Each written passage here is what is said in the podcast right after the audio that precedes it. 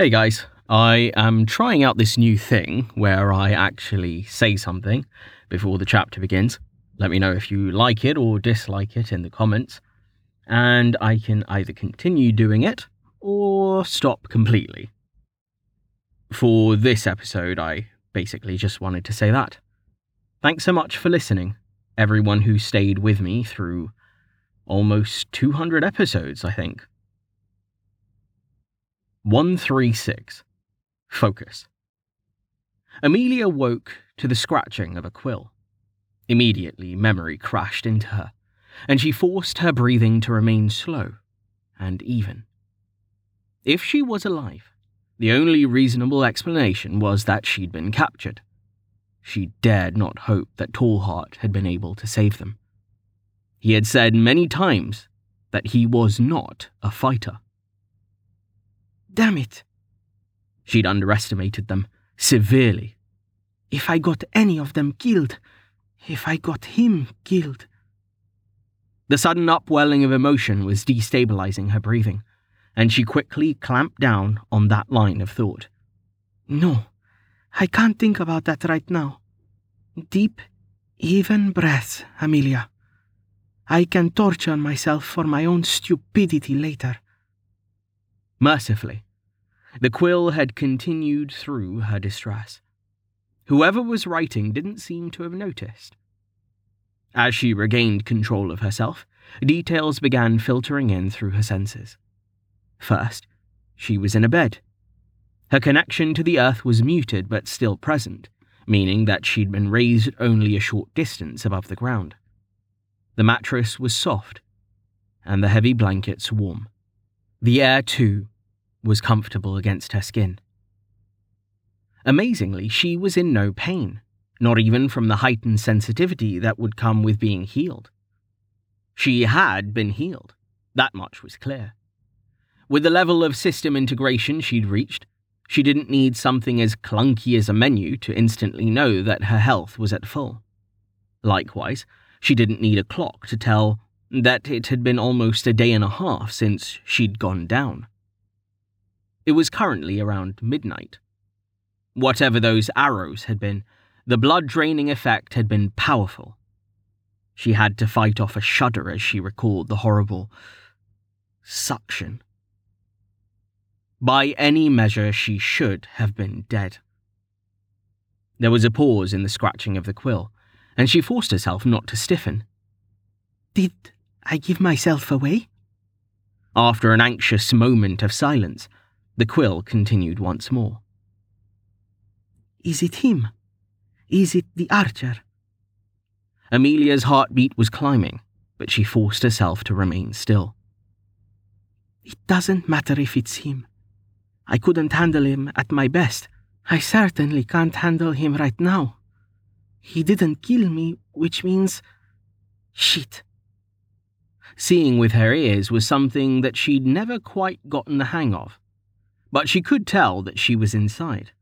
The sound of the quill echoed slightly, though it was muted. That meant carpeting, or perhaps tapestries on the walls. Her perception accolade was helping, but not enough for her to determine more than that. The stillness in the air was a bigger clue, as well as the warmth.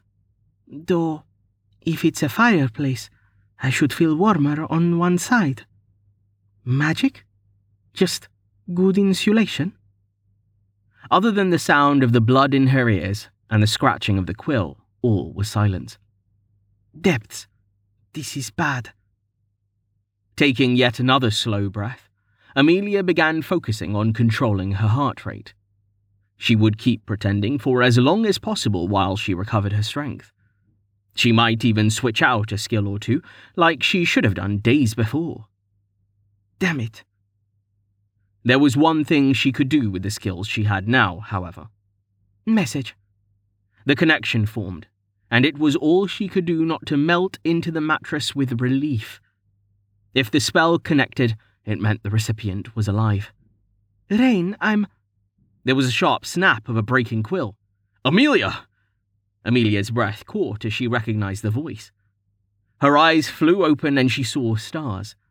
The ceiling was glass, large, flawless panes supported by thin metal beams. Amelia, I'm here, Rain said, his face rushing into view. Are you hurt? How do you feel? Confused, Amelia said, blinking again as he knelt at her bedside. Rain. She began to sit up, then hissed, as her soul strain revealed itself at last. Relax. You're in the camp, Rain said, reaching out but stopping with his fingers just short of her arm. He grimaced. Shit, don't get up. You'll hurt yourself. Amelia shook her head, fighting through the discomfort as she forced herself into a sitting position. The room, she now saw, was one that she had made. However, it had been transformed. The earthen walls had been decorated with blankets, and a layer of furs carpeted the floor. Rather than a curtained archway, a proper wooden door had been fit snugly into one wall. There was furniture. The bed, of course, but also a desk, a folding screen, and even a few potted plants. The light came from a pair of light bulbs set into opposite walls, and guarded by linen shades. There was also an unlit oil lamp on the desk. I cozied it up a bit, Rain said, sounding embarrassed. Luckily, there was enough glass cooling for me to finish the ceiling. How's the bed? Is the soul strain bad? I told Lem to get something as soft as poss. Rain, Amelia said, stopping him. What happened? Rain let his hovering hand fall to the edge of the bed. A tortured expression flashed across his face before he forced it into a mask. The Crimson Swords are dead. Amelia didn't relax. Rain wasn't done speaking yet, and his tone. I used everything I had against Hagar, he said, looking down. It wasn't enough. I ran out of mana. Anton burned your wounds shut after you passed out, then dragged you over to where Hagar had me pinned. The company tried to help us, but Hagar kept them at bay by threatening to kill me. Things devolved. It came to a head when Dozer got free and threw himself at Hagar. Rain took a deep breath, then closed his eyes. Hagar killed him. Oh, Rain, Amelia said, reaching out to take his hand. That's horrible, but. Was anyone else hurt, or? No, Rain said. When Dozer died, it hurt so much that I passed out. It was like the obelisk all over again. Samson said that Hagar thought the company was mocking him. He was going to kill everyone, Amelia. But Tallheart got there just in time. He killed Hagar without warning, then hunted down Anton and ended him. He wouldn't tell me the details, but I can imagine what happened. I've known he's been hiding his strength, but the way the others described him, he was terrifying. Amelia worked her jaw. What about the mage? Did I kill him? No, Rain said, shaking his head. You didn't kill him, but he's dead all the same. Then did Tallheart? No, well. Rain closed his eyes, looking away. No. Vanna and the others captured Brovos, but it was too dangerous to keep him, so. Rain took a deep breath. I ordered his execution. Tallheart killed him but I'm the one responsible. Me. The pain in his voice felt like a knife to the gut, overriding the surprise she felt at what he'd just said. She squeezed his hand gently, and the physical pain helped push the metaphysical away. Rain, I'm so sorry. This is my fault. I just. She stopped, taking a moment to collect her thoughts while Rain remained painfully silent. Please, let me explain, she said, trying to hold herself together for his sake. I know you won't forgive me, but I want you to understand. I only did what I thought was right. We had to show our strength, or they would have kept coming back. Remember what I told you. I traveled with them for four days before we found you, and they weren't the type to let something like this go. Hagar was prideful arrogant. Plus, with what Lana said and what they did to Stint. Still, Rain remained silent, and she continued in a rush. He has to understand. He has to. I didn't think it was possible that I'd lose. Not against bronze plates. Please believe me.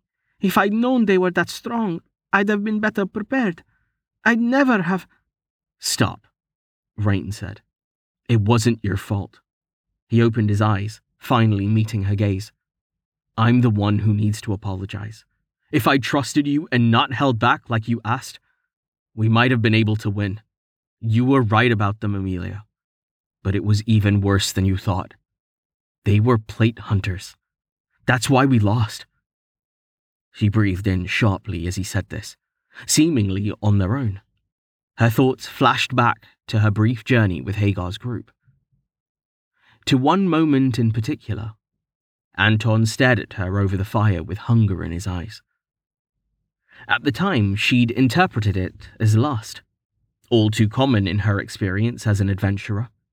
Now, to her growing horror, she realized it had been something else entirely. It felt as if the floor had dropped out from beneath her. They were evaluating me. The third night on the road, Brovost asked me to share stories from any lairs I'd explored. I'd already decided I wanted nothing to do with them at that point, so I told them to mind their own business. Hagar didn't drop it though, so I told them I'd never been in one. If I hadn't lied, they might have. Rain's grip on her hand tightened, bringing her attention back to him. You couldn't have known. Don't blame yourself. He shook his head. We were lucky this time. We have to learn from it, Amelia so that it never happens again. We have to do better. We have to be better. Against her will, Amelia let out a small gasp. In her hypersensitive state, Rain's grip had become crushing. He immediately released her, horror flashing across his face. Shit, I didn't mean to. It's fine, Amelia said. Then, despite knowing how much it was going to hurt, she pushed herself forward to wrap him in a hug. Rain stiffened, but quickly returned the embrace. She took solace in the pain, knowing that she deserved much worse. I'm sorry about Dozer, she whispered, squeezing as tightly as she dared. Me too, Rain said, pressing his neck against hers. Me too. Amelia felt a tremor run through her, and she realized that Rain was crying. That was all it took to shake the tears loose from her own eyes. The two of them stayed like that for several minutes, weeping softly against each other, until they finally got themselves back under control. Thank you, Rain said softly, releasing her. If you had died, I don't think I could have. I can't lose anyone else, Amelia. I just can't. I. Amelia said, then sniffed to cover her hesitation. Just say it. I feel the same way.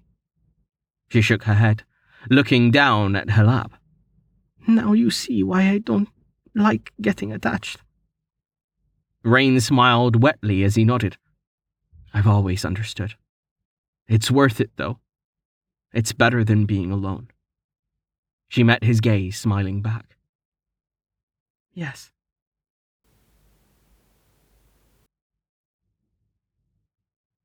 A few hours later, Rain was in his old room, sitting at a desk.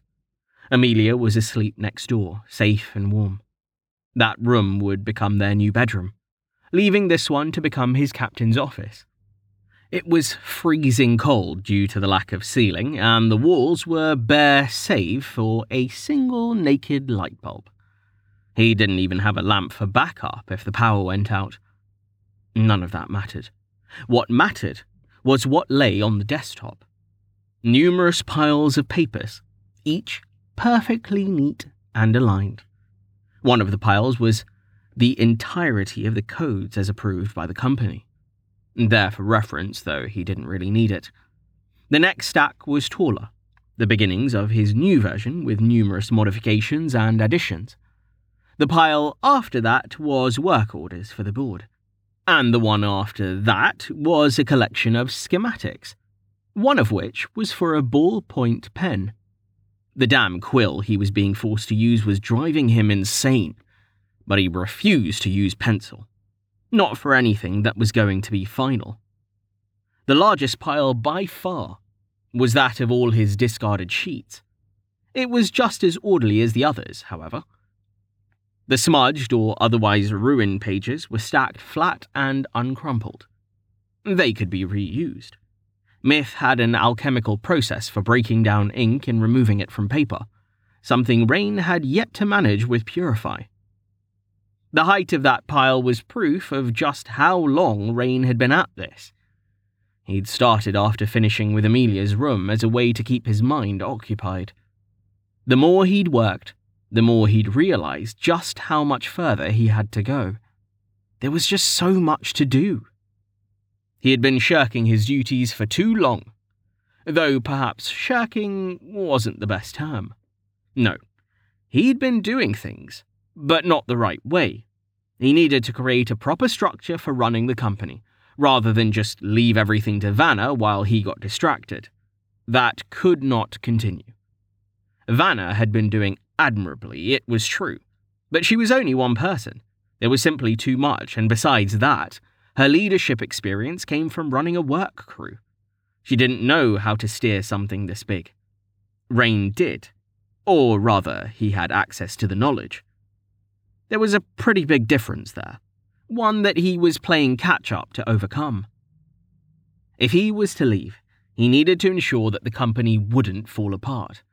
That meant the codes had to be rock solid, orderly.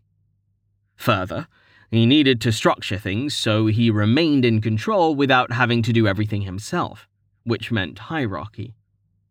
The captain was the leader, master of all.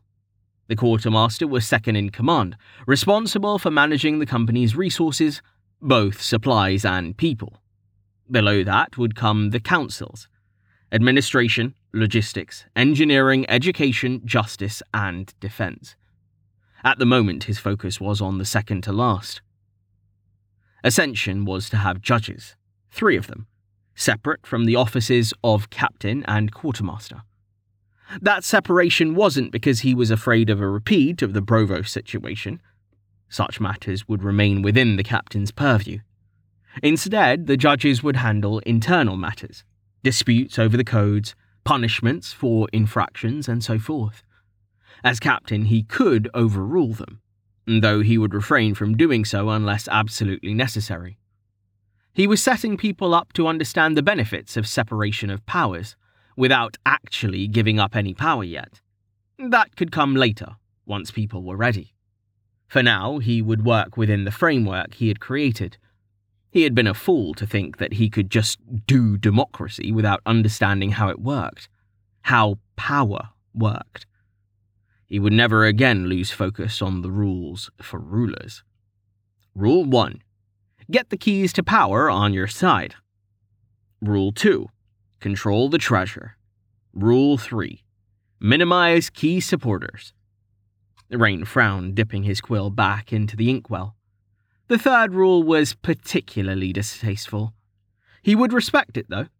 He would have to unless he wanted his company to break free of his control the new provisional members can't vote. They don't matter. I will see them treated well, but they can't be my focus. My keys are Amelia, Tallheart, Vanna, and then the full members, with the awakened and unawakened as the two major voting blocks. I need to keep them all happy without letting myself become a tyrant. Rain shook his head. I would be lost without CGP Grey. He frowned as he considered the subject of political philosophy once more, his quill scratching across the page independently of his thoughts. The prince had been the first thing that had come to mind upon searching his memory for help. Unfortunately, other than the odd quote or two, he could recall almost nothing of the Machiavelli signature work on the merits of professional assholery, or the downfalls of depending on your interpretation. Discovering a book he'd read was possible, he knew. He'd been doing it on and off with The Hobbit for weeks now, intent on reading it to Amelia once he'd finished. It took a ridiculous amount of effort, however, and that was for a book he actually liked. The Prince would be incalculably more difficult, as would The Republic, The Art of War, and that random collection of John Locke essays. Like most of the things he'd been forced to read throughout his education, he'd actively loathed all of them at the time. Now he wished he'd paid more attention. He needed more help than a recovered YouTube video and some snippets on ethics from The Good Place could provide. Trust and goodwill only get me so far. If not for Tallheart and Amelia backing me, he shook his head. I need to do better. Even if I have to be a bit of an asshole to do it. Rule zero without power, you can affect nothing. Rain frowned as an errant drop of ink ruined the page he was working on. No, not ruined. It's just a small spot. With some effort, he forced himself to ignore it and continue copying from his interface. He'd been alternating between using his word processor and a quill, only using the latter once he was completely satisfied with what he wanted to say. For this page, at least, he thought he had everything how he wanted it. It was simply a matter of writing it out. The scratch of the quill was the only sound as he worked. He ordered the watchers on the walls to keep quiet unless a dangerous monster was spotted. Amelia needed her rest, even if he was to have none. He had tried to sleep. Really, he had. He'd brought his bedroll into Amelia's room and everything, moving his desk in here to make space. Both of them were still extremely sensitive, and not in a good way. Sharing the bed was out of the question for the moment, even though it was large enough. It wasn't a lack of comfort that had left him staring numbly at the stars. It was what he'd found waiting for him behind his eyelids. The face of the man that he'd sentenced to die. The judgment in his expression. The hole where Dozer's happiness had been, and the remnants of the link that made it impossible to forget. Rain's eye twitched. He set down his quill, then picked up the sheet staring at the damned splotch. He couldn't ignore it after all. He'd have to start again. Setting it neatly with the others in the discard pile, he replaced it with a blank page. Before reaching for the quill again, he bumped up his focus to 40 past the cap and activated Essence Well, sending a few thousand mana to himself. That would cause some mild soul strain, he knew. That was the point.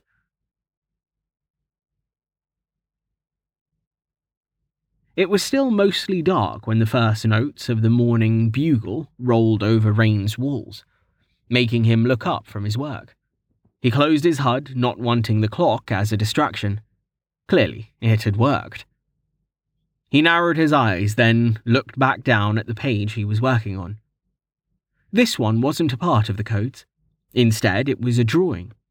He'd spent more time reading blueprints than making them, but anyone could draft a building or encampment in this case, given access to a ruler with sufficient attention to detail. I need to finish this so Amelia can get started today. More recruits are coming. I can feel it. He dipped the quill. I'm not stopping now. I can't. The next interruption didn't come until almost 20 minutes later. Movement from the curtain blocking his door. He looked up as Tawny's face poked in. Good. I can get him started on some of this. He beckoned. Come in, Tawny. Just a moment while I dimension this wall. He moved his ruler, scraping the nib of his quill along its edge. It took him three trips back to the inkwell to complete the stroke to his satisfaction, as he was being exceedingly cautious about drips. Once the line was in place, he added in the number specifying the distance, then moved to the other side of the page to work elsewhere while the fresh ink dried. Once he finished this blueprint, he needed to write out a new version of the accolade pamphlet, and after that. Tawny coughed politely. Rain paused, then grimaced. Oops. Focus soul strain was dangerous. It helped him order his thoughts immensely, but the tunnel vision was just as much of a problem as his normal attention issues. He sighed, lowering his quill. Tawny, sorry. Good morning. He wiped the nib on a scrap of cloth, then purified the stain into oblivion. That worked, at least. Something about ink belonging on paper but not on a rag. Good morning, Tawny said. Captain, are you all right? Did you even sleep? No, I didn't, Rain said, raising a hand.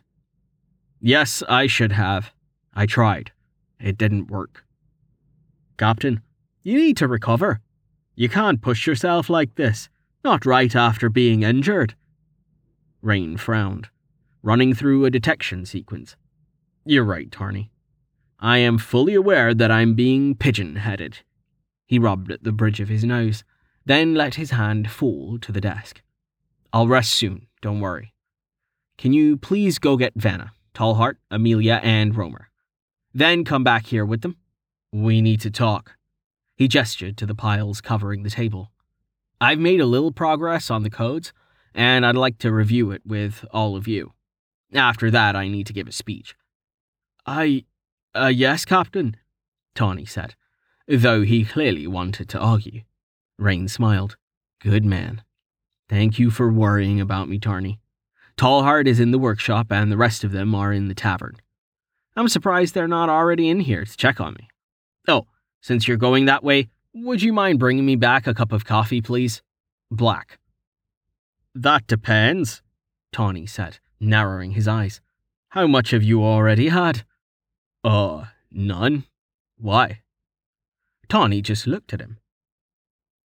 Okay, maybe a cup or two, Rain lied. It was easier than telling the truth. Captain. I know, Tawny, I know. Please, just get everyone so you can all tell me I'm stupid at once. Fine, Tawny said, shaking his head as he turned to leave. But no more coffee. I don't even know how you can drink that stuff, especially without milk and honey. Milk and honey? Rain shuddered, returning to his drawing. Heresy. Common knowledge. Accolades. 3060 1001. Notice. This informational pamphlet is a publication of Ascension. The Common Knowledge series is intended to provide an overview of various topics, some background information and descriptions of experimental procedures have therefore been omitted. The facts presented here have been verified to whatever extent possible as of the date of publication above. This document may be copied and distributed freely, provided that no modification is made to the content or to this notice. Accolades An accolade is hereby defined as the system granted reward for destroying a lair. The underlying reason for this system behavior is not known should any underlying reason exist. According to reports and first hand experience, an accolade is granted to all party members upon core destruction, provided that certain conditions are met. These conditions have yet to be experimentally determined, but in the typical case of a fully awakened party, up to eight people may receive the reward. Refer to Common Knowledge Awakening, and Common Knowledge parties for more information. Physically, accolades appear as metallic plates bearing, at minimum, the name of the origin lair. The color of the metal indicates the elemental alignment. Upon binding, the effect of the accolade is revealed and appears below the lair name. If unbound for any reason, the effect description will be hidden again. Binding. Note a comprehensive overview of the concept of the soul is not available in the Common Knowledge series, and the term soul is used without definition. A summary of the pertinent facts regarding accolades and the soul is provided here. To be used, an accolade must be both bound, tied to the soul, as well as slotted, equipped. Accolades bind immediately upon core destruction once bound, the physical plate may be dismissed, at which point it will vanish. Accolades may be remanifested with an effort of will. Accolades will also manifest automatically upon the death of the holder. Plate hunting is punishable by death. The manifested accolade typically remains bound until it is deliberately unbound, it is touched by another individual, the owner dies. Binding and unbinding is subject to will, though the effect varies from person to person. As an example, for some, accolades unbind automatically when dropped, and may only be kept bound with an effort of will. For others, the opposite is true. In both cases, once out of contact, will is not required to maintain the binding. A full discussion on this effect is beyond the scope of the Common Knowledge series. There is no limitation on physical distance between the holder and a manifested accolade. Some accolade holders use this mechanism as a defense against plate hunters and to otherwise preserve their inheritance. However, leaving accolades manifested allows the possibility of theft. For this reason, the practice is not common. Further, coercion remains a concern as it is possible for the plate holder to summon a previously manifested accolade, regardless of distance. A person may bind an unlimited number of accolades. A person may only slot a limited number of accolades at one time. The number of available slots is equal to 1 plus the individual's level. Stronger accolades require more than one slot. The slotting process is automatic unless a person possesses more accolades than they can use, at which point the system will typically provide an interface. It is not known at this time whether it is possible for an individual to deliberately unslot an accolade without unbinding it in the case where excess slots are available. Classification Accolades are categorized according to element, tier, and grade. Element influences the type of bonus granted by the accolade. Some bonuses, such as extra health, can come from an element, while others, such as resistance, are significantly more common from accolades of a matching element. A full list of boosts and probabilities by element is not available at this time. Tier refers to the number of accolade slots required to use the accolade. In general, Tier 1 accolades are said to drop from layers under rank 10, Tier 2 from layers under rank 20, and so forth. It is not known at this time whether this is due to probability or an absolute rule. Grade refers to the quality of the buff, and it is largely convention rather than a property defined by the system. It uses the same terminology as classes common, uncommon, rare, and legendary. Accolades come in two main types single use and permanent. Single use accolades. Single use accolades, also called voucher accolades, may be redeemed for a reward by the accolade holder. It is not known at this time whether any special restrictions exist regarding voucher redemption, including the effect of the accolade tier. Common rewards include tel, crysts, and raw materials. Significantly less common rewards have been reported, such as magical items and respecialization effects. A full reward table is not available at this time. Permanent accolades. Permanent accolades, also called true accolades, provide the holder with a buff, similar to magical equipment. Flat boosts to attributes, vitals, and resistances are common. Multiplicative boosts are rare, as are skill grants and unique effects. A full reward table is not available at this time. Rumours, speculation, and conflicting information. Accolade bonuses stack without limit. Accolades are physically indestructible. Accolades allow you to exceed the resistance cap. Accolades can be combined. Accolades break down if unbound for too long. Accolades can be manipulated or stolen with a hidden skill. Accolades decrease synchronization. Accolades do not cause soul strain. Accolade quality is improved by clearing a layer with a smaller party. This is dangerous. See Common Knowledge Layers. Additional accolade slots can be acquired without leveling. Valuation Single use accolades are valued based upon the stated reward, while permanent accolades are valued depending on the quality of the bonus, due to the high value and wide variability of accolades, they are typically only traded by auction. Refer to common knowledge, the City of Lights. The following is a rough appraisal method for permanent accolades of Tier 3 and lower, based upon element, tier, and grade. Price equals base price times elemental factor times tier times grade. Notes. Start with a base price of 1 grand tel for accolades with common bonuses. Uncommon accolades, such as those that grant skills, should be assigned a higher base price or appraised outside of this system. An accolade's element influences its value only when the buff is aligned with that element. As an example, 1000 health has the same intrinsic value whether it comes from a heat accolade or an arcane one.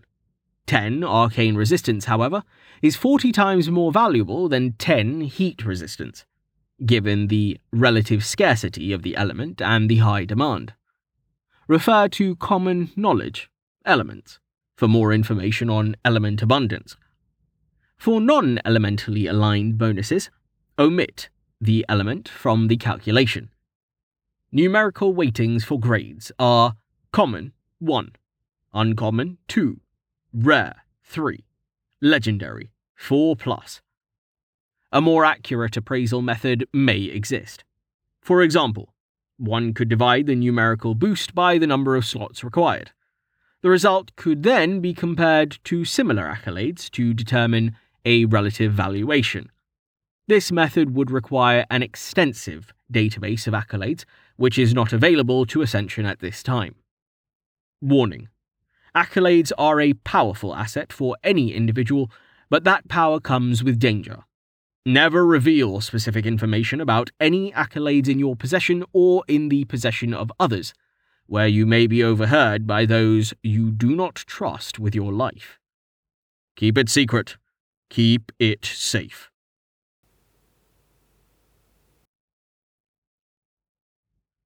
A hush fell over the tavern as Rain climbed the stairs to the newly constructed stage. Amelia had built it a few hours ago but it looked like it had been there forever. She'd raised several huge chunks of dark rock, then moulded them together with the stone tables and benches, clearing the room in the process. She hadn't stopped until it was all one piece. Though a few sweeping lines where different types of stone had been melted together remained, proof of its supernatural origin. Rain hadn't wanted her to spend mana on something as simple as a place for him to stand not when there was so much work to do on the camp. But after seeing the results, he changed his mind. It had been worth it. It would be useful in the future, and the impressive construction could do nothing but add to his authority for this address. That was also the intent behind the clothes he was wearing, in place of his force weave a clean blue shirt with brass buttons, and a pair of dark linen pants. Nothing fancy, but the fabric was new and of high quality. Mlem had taken his measurements this morning, then made a special trip to the city to visit a tailor. Rain needed to look respectable for this, not like a hobo in long underwear. The outfit was completed by a pair of black leather boots, plus his white ascension cloak. It was the equivalent to what a commoner might wear to a wedding, Mlem said, which suited Rain just fine. Some amount of formality was called for here, but not so much that it looked like he was pretending to be a noble. Walking to the centre of the stage, he turned to face the crowd, ignoring his throbbing headache. It was approaching three in the afternoon, and he still hadn't slept. This couldn't wait until tomorrow, though, no matter how much Tawny was clucking over him like a mother hen. What he had to say was too important. He needed to deal with this now. And Amelia and Tallheart agreed. The longer he delayed, the worse it would become. There were exactly fifty people present in the tavern below him, every full member of Ascension, not including himself. They were seated in neat rows of uncomfortably mismatched chairs, except Tallheart, who was leaning against the wall, leaving his chair empty. Rain was getting a lot of work out of Mlem today. There was a limit to what he could do on short notice, though, barring access to a discount furniture warehouse. Even getting this many chairs transported from the city in the space of a morning was a minor mercantile miracle. The mustachioed merchant had gone door to door, asking people to sell the contents of their living rooms. Some of the chairs were stools, while others had ladder backs, arms, or rockers. Some were fancy affairs with carvings and decorations, but the majority were plain. There were many different trees represented by the wood pine, birch, the one that he was pretty sure was elm, oak. Realizing that his thoughts had snagged, Rain nudged them back to the subject at hand. Overfocus was becoming less and less effective as the day wore on, the side effects starting to outpace the benefits. He knew he'd be fine once he got going with his speech, as he'd planned it out completely. It was letting his mind wander that was the danger. Once off track, it tended to get stuck there. He cleared his throat, and the last of the scattered conversations died away. Thank you, everyone, he said, clasping his hands in front of him. I've asked you to gather here so that I can make some important announcements. As you've probably figured out by the fact that I sent everyone else back to the city, this conversation is for full members only. More than that, though, I am ordering you not to discuss anything I am about to say with anyone once we are done here, including each other. This goes beyond mere secrecy. The term is operational security. I will fully define this for you later. For now, it means that there are certain things that we will not speak of out in the open, not where there is any possibility that we will be overheard. Ever. Always ask yourself who might be listening? Rain gestured. And on that note, Tawny, go ahead. Tawny nodded from his position in the back of the room. He reached into a bag and removed a handful of the small pink pellets that they'd found in Hagar's belongings, then tossed them into one of the hearths. The flames swiftly took on a pinkish tinge, and white smoke began curling through the room. The smoke would fade once all of the moisture was baked away, but the protection it offered would remain for as long as the smell did. Rain knew this because he'd enlisted Roos to help him test one of the pellets earlier. It had worked as expected, blocking eavesdrop completely in the protected area, at least at the level of power Roos could put into the spell. Rain watched silently as Tawny walked down the line of hearths, adding more pellets to each one as he went. It was a big room, so it would be better to be safe than sorry. Coughing and mutters of discontent followed the smoke spread through the room. Rain smiled at some of the more colourful reactions. Those things are worse than the damn scented candle aisle of a gift shop. Once he was satisfied that the room was fully saturated by the floral stench, he cleared his throat again, drawing everyone's attention back to him. That should shield us from divination magic, especially at a distance. Sorry about the smell. Awful, isn't it? Taking on a more serious expression, he raised his hand with his palm facing the crowd. Let's get to it, shall we? I have several things I want to talk about today. He closed his hand, leaving one finger elevated. First, I will now share the entirety of what happened with the Crimson Swords, starting from my initial encounter with them months ago up until now. With that, Rain launched into the tale, reciting his prepared summary from memory. He'd reviewed the narrative with both Amelia and Tallheart, and it was as accurate as he could make it.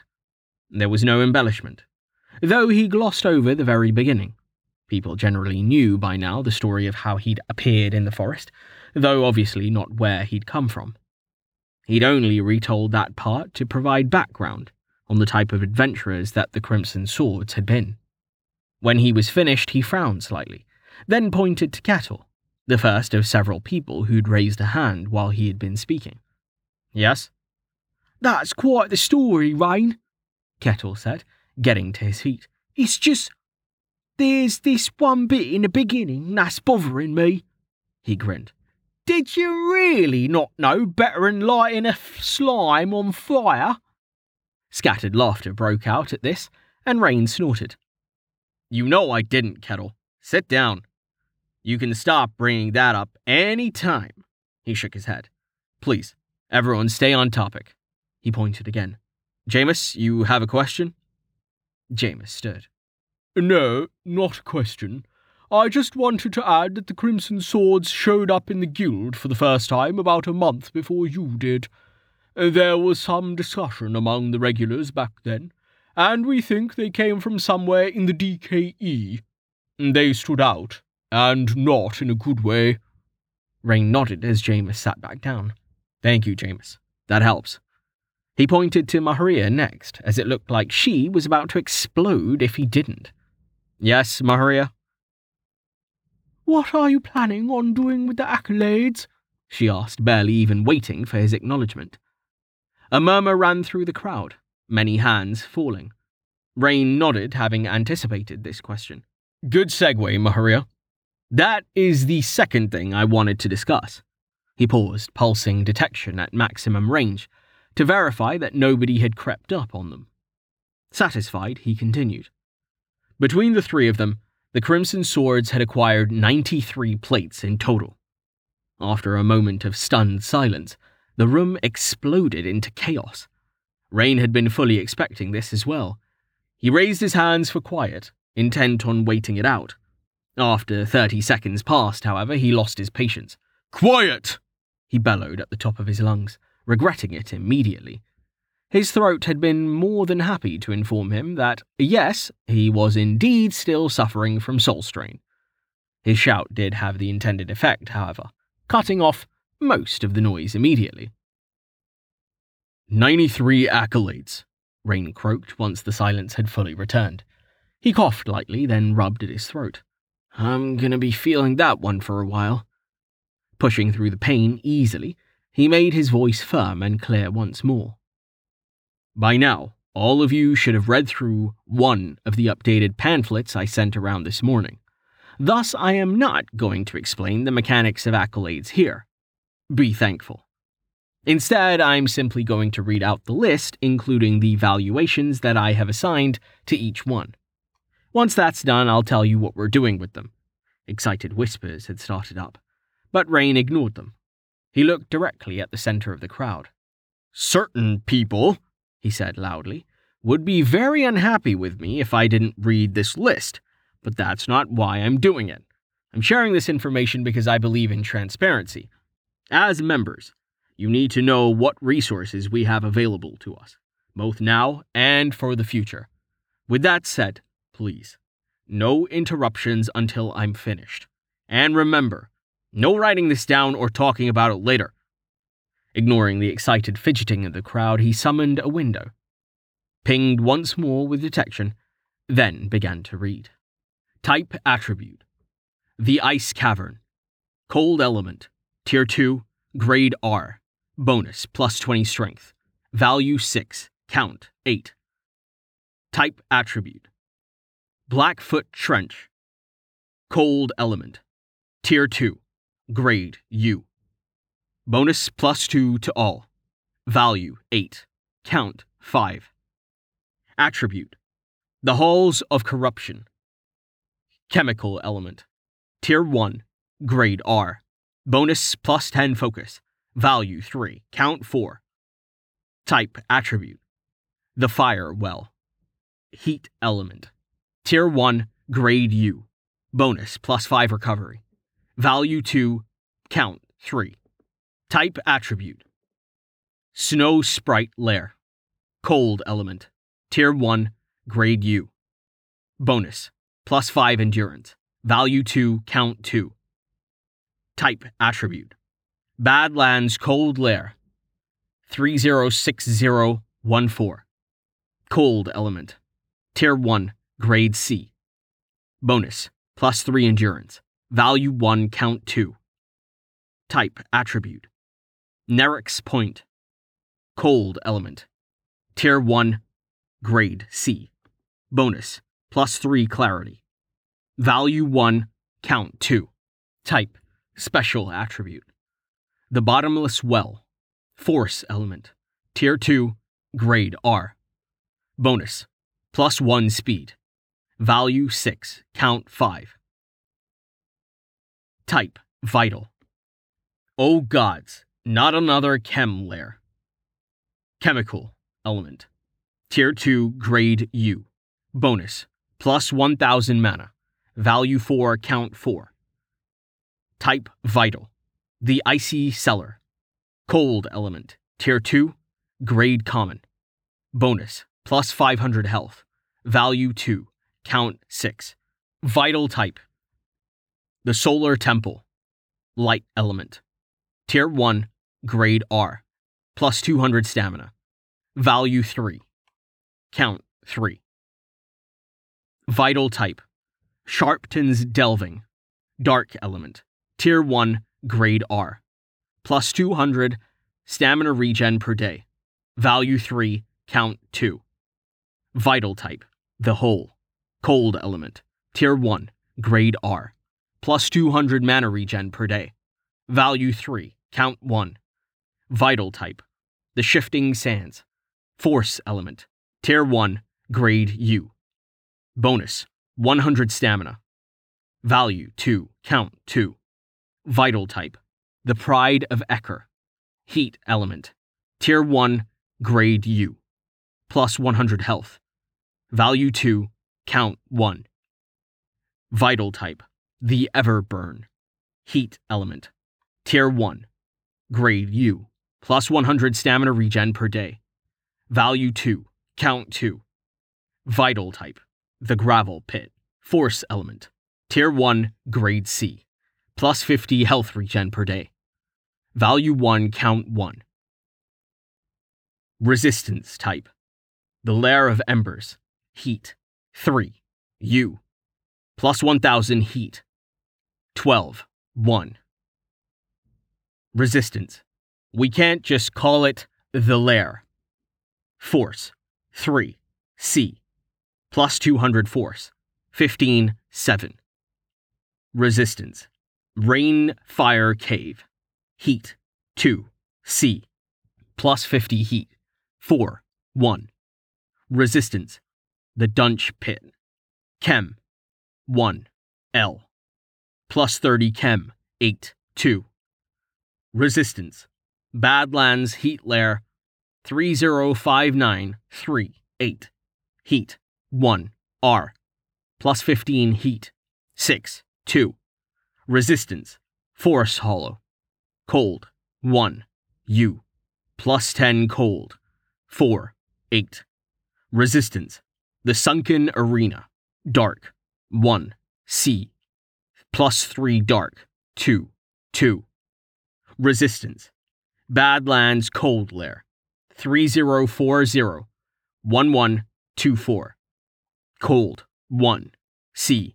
Plus 3 cold. 2. 2. Resistance. Burix Abode. Heat. 1. C. Plus 3 heat. 2. 1. Type. Skill. The game. Force element. Tier 2. Grade R.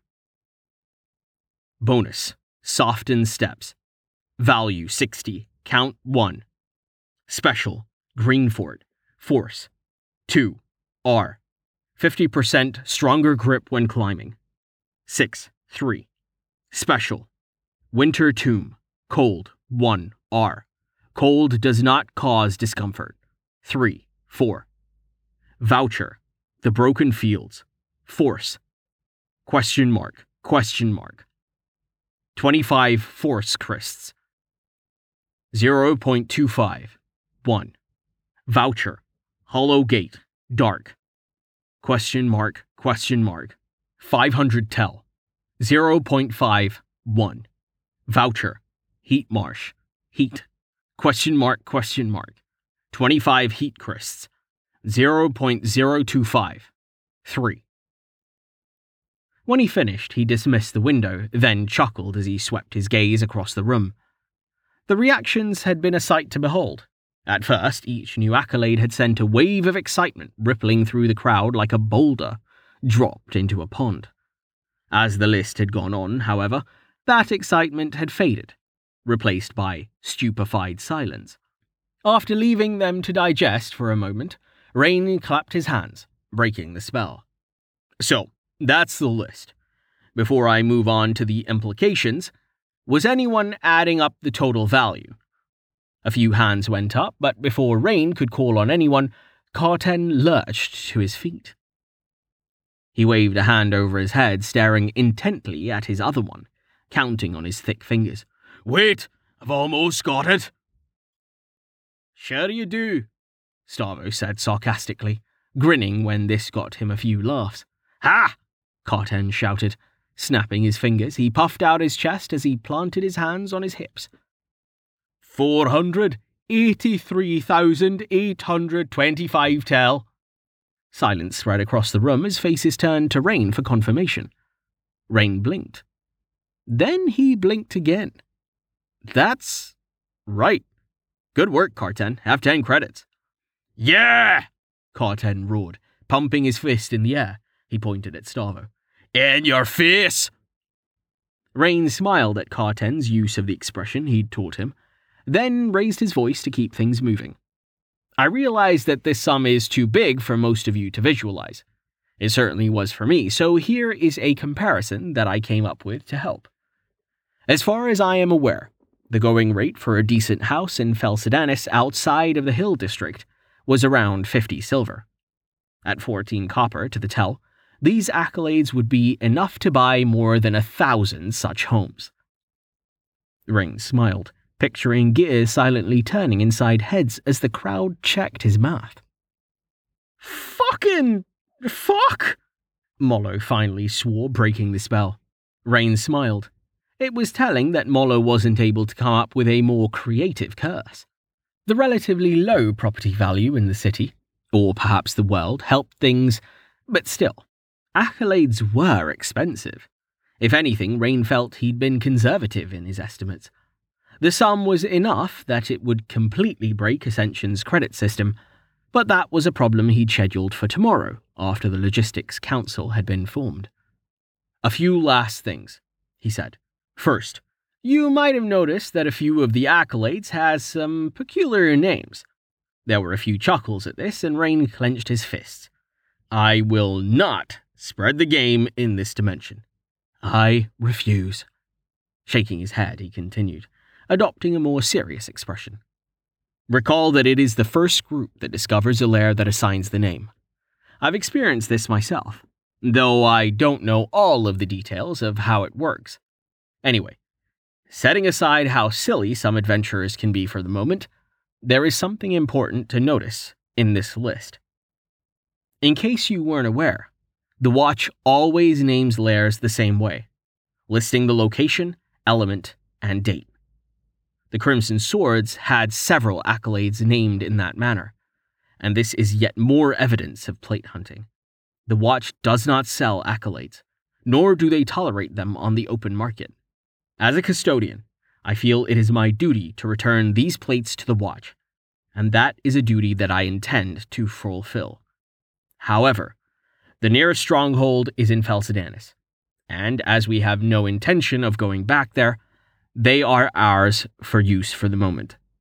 He nodded to himself, not waiting for the crowd's reaction.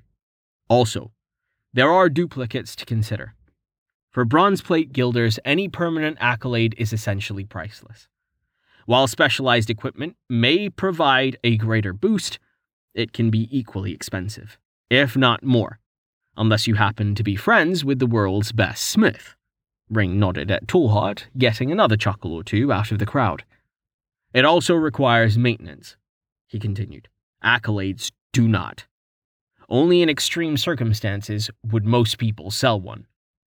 If you are buying accolades, on the other hand, it makes much more sense to purchase a single tier 2 rather than several tier 1s, due to the nature of the scaling.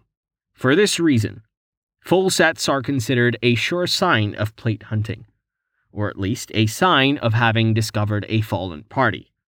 Rain sighed, running a hand through his hair. One full set, I would believe. But two? And with the watch accolades on top of it? He shook his head. Not likely. He raised his hands, sensing that the crowd was getting restless. Anyway, I'm not trying to justify my decision to you. I'm well past that point. I just want to make it clear what having all of these accolades means. There are implications, particularly if the full list becomes known. One day, Ascension 2 might be accused of plate hunting simply for having these. Rain sliced his hand through the air. This is why we will not discuss it. Not with outsiders, not with provisional members, not even with each other without wards to protect us. Rain looked over the crowd, which had become deathly silent. He continued, passion creeping into his voice. My goal is for our organization to be a force for good in this world, a force for change. We must be better than the Watch, better than the Guild, certainly better than the Bank. Our character must be beyond reproach, our reputation unstained, pure. Even then, that is not enough. We are nowhere near the level of these organizations, and the world is not a safe place for the weak. We must build our strength until we are able to defend ourselves. We have to get stronger. These accolades will help us do that. Yeah! Carten yelled, clapping. After a moment, a few others joined in, then a few more. Rain raised his hands once more for silence, watching Amelia in the corner of his eye. She nodded to him encouragingly, bolstering his confidence, and he nodded back. Here we go. Now we come to the crux of the matter, he said, increasing his volume, though the complaints from his throat were becoming hard for even him to ignore any longer. The codes are not set up to deal with the distribution of these accolades. There are some preliminary rules covering lairs cleared by the company, but nothing for combat against people. The closest thing we have is the provision for unexpected monster encounters while not on company business. The codes state simply, that everything goes to the party involved. Therefore, as I see it, the accolades belong to Tallheart, Amelia, and myself, to do with as we please. So give 'em to the company then, Kettle yelled, jumping to his feet. Share, like you said you would. Besides, I helped, didn't I? I lobbed a fireball at 'em. I should get, like, two for that, at least. Kettle, Cattle, Dapstick, you sit down, Vanna shouted, suddenly pushing herself out of her chair and whirling to stare at him over the heads of the crowd. Kettle shifted his gaze to her, balling up his fists and opening his mouth, but she cut him off. Stop acting like a child, she snapped. What? Kettle shouted back. Say that again! Sit down. Vanna's voice was arctic. Reen isn't finished yet. Stop interrupting. I got a right to talk, Kettle said hotly. I'm just saying what everyone's thinking. That's it, Vanna snapped. Sit down or I'm fining you a thousand credits. Kettle snorted incredulously. You can't do that, he said, crossing his arms. She can, actually, Rain said forcefully, attempting to regain control. He softened his tone, conveying disappointment. Kettle, please. Fine, Kettle said, dropping back into his seat with a huff. Anyway, Rain said, shaking his head, that kid is a lot of work. He cleared his throat again. We do intend to share the accolades with the company eventually. However, now is not the time. We have another plan for them. As I said, Ascension is not strong enough to defend itself against the threats we face, because they were plate hunters. The Crimson Swords were silver level. Other than Amelia and Tallheart, we are all bronze at best. We need more silver plates. Two are not enough to keep the rest of us safe. Rain spread his hands in front of him. We're working on it, obviously.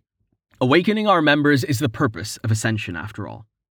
However, it is going to take time for us to get there. Time we don't have, he sighed. In all honesty, we've been lucky to have done as well as we have so far. This company is barely a month old, and already we have added 15 new awakened to our midst. Now, with access to the depths, we have the opportunity to awaken many more. We will do this. But it is not going to be nearly as fast as some of you are expecting. He paused. Unless some of us skip the line. He held out his hand. What I am proposing is this Amelia, Tallheart, and I are going to take these accolades and we are going to use them to delve. Just the three of us. Where we're going, it will be all that the two of them can do to protect me. Bringing more people is out of the question, let alone a full party. With these accolades, I just might be able to survive long enough for them to get me to silver. Rain closed his fist. I will gain the strength required to carry you. That is my promise. The reaction of the crowd was mixed. A few people clapped, others cheered, and some looked unsure or even angry.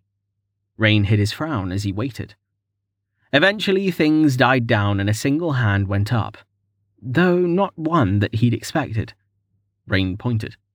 Yes, Melanie? She rose, glancing at Jameis, then cleared her throat. I don't like this. What if. What if you get yourself killed? A deep rumble stopped Rain before he could reply, and he turned to see Tallheart pushing himself up from the wall. Rain will not die, he said, shaking his head slowly. I will not allow it.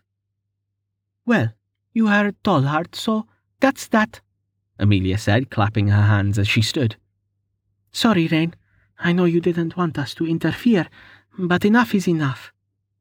She lithely hopped up onto the stage, casually spinning in midair to land beside him, before laying a hand on his shoulder. Rain is a better person than I am, she said, addressing the crowd. He insisted on trying to make you understand rather than just telling you how it was going to be. We're doing this. If you have a problem with it, you can direct your complaints to Tallheart. Tallheart rumbled. No, you cannot. A barking laugh from Carten broke the tension, and then, amazingly, the majority of the room joined him. Amelia squeezed Rain's shoulder lightly, and he felt the anxiety drain out of him. Come on, she whispered. Let's go. Hang on a second, Rain whispered, running through his plan in his mind. I still need to talk about the equipment we recovered, and then the changes to the codes, and then. Amelia, that's starting to hurt. Amelia loosened her grip slightly. You don't have to do everything in one day, fluff brain, she whispered. You got through the hardest part. Take the win. I. Rain paused, then smiled. No, she's right. Okay. Good, Amelia said, as he allowed her to guide him from the stage. Nice work, by the way. For you, that was a really good speech. Rain blinked. What do you mean, for me? Thanks so much for listening to the whole chapter. That was a really long one, but I really enjoyed that, actually. Once again, I thought I would add these little snippets before and maybe even after the episode as well. Again, let me know if you like it, don't like it, in the comments. Uh, this is really a new thing for me. Thanks so much.